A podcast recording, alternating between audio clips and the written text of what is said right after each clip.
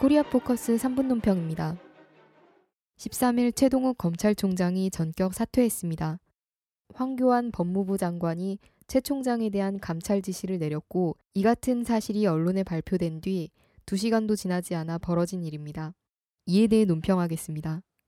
첫째, 이번 최 검찰총장의 갑작스런 사퇴 원인은 전후 사태의 흐름으로만 보아도 명백합니다.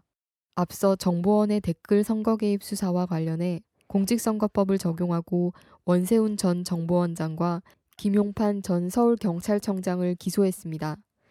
최 총장을 눈의 가시로 여긴 청와대가 조선일보와 정보원을 부려 혼외아들 의혹을 제기한 후 김기춘 비서실장이 공안검사 라인인 황 장관에게 검찰총장 감찰 지시를 내리며 노골적으로 사태를 종용한 것입니다. 박지원 전 민주당 원내대표는 혼외아들 의혹 보도 출처가 정보원임을 지적했습니다.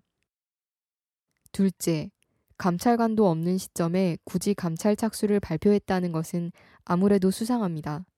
최 총장이 혼외 아들 논란을 해결하기 위해 언론사를 상대로 정정보도 청구 소송과 유전자 감식 카드를 꺼내들자 바로 그 다음날 법무부가 감찰 지시를 내렸으며 이는 박근혜 대통령이 해외 순방을 마치고 귀국한 지 이틀 만에 벌어진 일입니다. 또 해당 안장근 감찰관은 해외 출장 중이었으며 이번 주말에야 입국 예정이었습니다.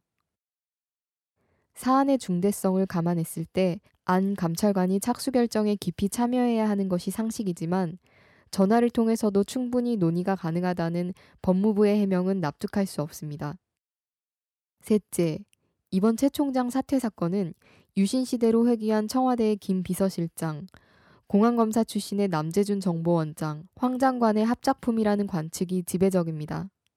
최 총장의 성역 없는 수사 지시로 정보원의 댓글 작업이 신메카시즘으로 몰리고 국정조사 청문회에서 박근혜 새누리당 정보원의 삼각협력 실체가 드러나며 박근혜 정부의 총체적 위기 정국이 조성되자 고위공직자의 도덕성 논란이라는 돌발 카드를 꺼내 임기 2년의 검찰총장을 취임 5개월 만에 날려버린 것입니다.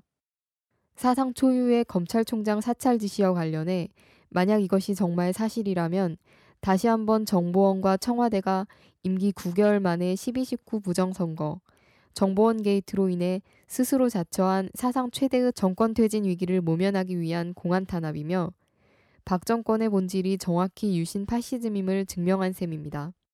지난달 있었던 정보원의 내라는모 사건 발표, 경찰의 6.15 소풍회원 9명 국가보안법 위반 혐의 입건도 이번 사건과 무관하지 않습니다. 여론몰이와 공안 협박으로 민주주의를 유린하며 국민을 기만하는 박근혜 정권과 정보원의 행태는 제 손가락으로 제 눈을 찌르고 자기 무덤을 파는 것과 다름없습니다.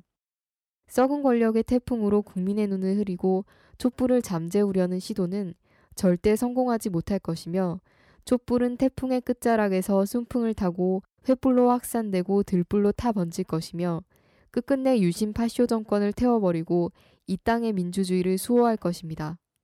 코리아 포커스 3분 논평이었습니다.